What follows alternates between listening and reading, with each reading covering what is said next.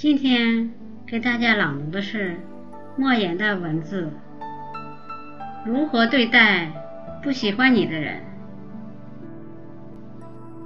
这个世界总有你不喜欢的人，也总有人不喜欢你，这都很正常。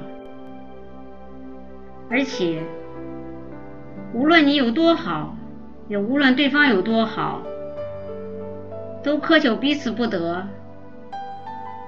因为好不好是一回事，喜欢不喜欢是另一回事。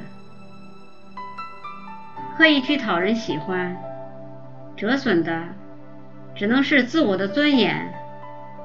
不要用无数次的折腰去换得一个漠然的低媚，纡尊降贵换来的只会是对方愈发的居高临下和颐指气使。没有平视，就永无对等。也不要在喜欢不喜欢上分出好人和坏人来，带着情绪倾向的眼光，难免会陷入贬狭。咬人的，你不能说它是坏狗，狗总是要咬人的。这是狗的天性和使命，也就是说，在盯着别人的同时，还要看到自我的缺陷和不足。当然了，极致的喜欢，更像是一个自己与另一个自己在光阴里的隔世重逢，愿为对方毫无道理的盛开。会为对方无可救药的投入，这都是极致的喜欢。这时候，若只说是脾气、情趣和品性相投或相通，那不过是浅喜。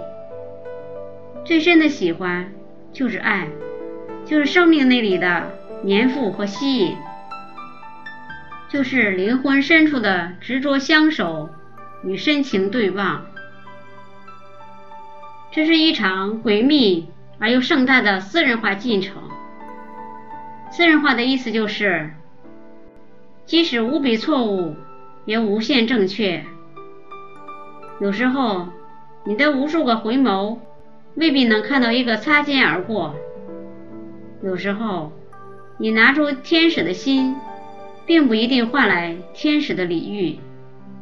如果对方不喜欢，都懒得为你装一次天使，谁也不需要逢场作戏。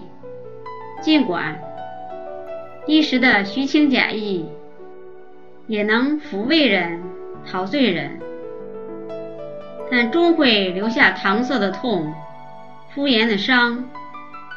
所以，这个世界最冒傻气的事儿，就是跑到不喜欢人那里去问为什么。不喜欢就是不喜欢了，没有为什么。就像一阵风刮过，你要做的是拍拍身上的灰尘，一转身沉静走开，然后把这个不喜欢自己的人既然忘掉。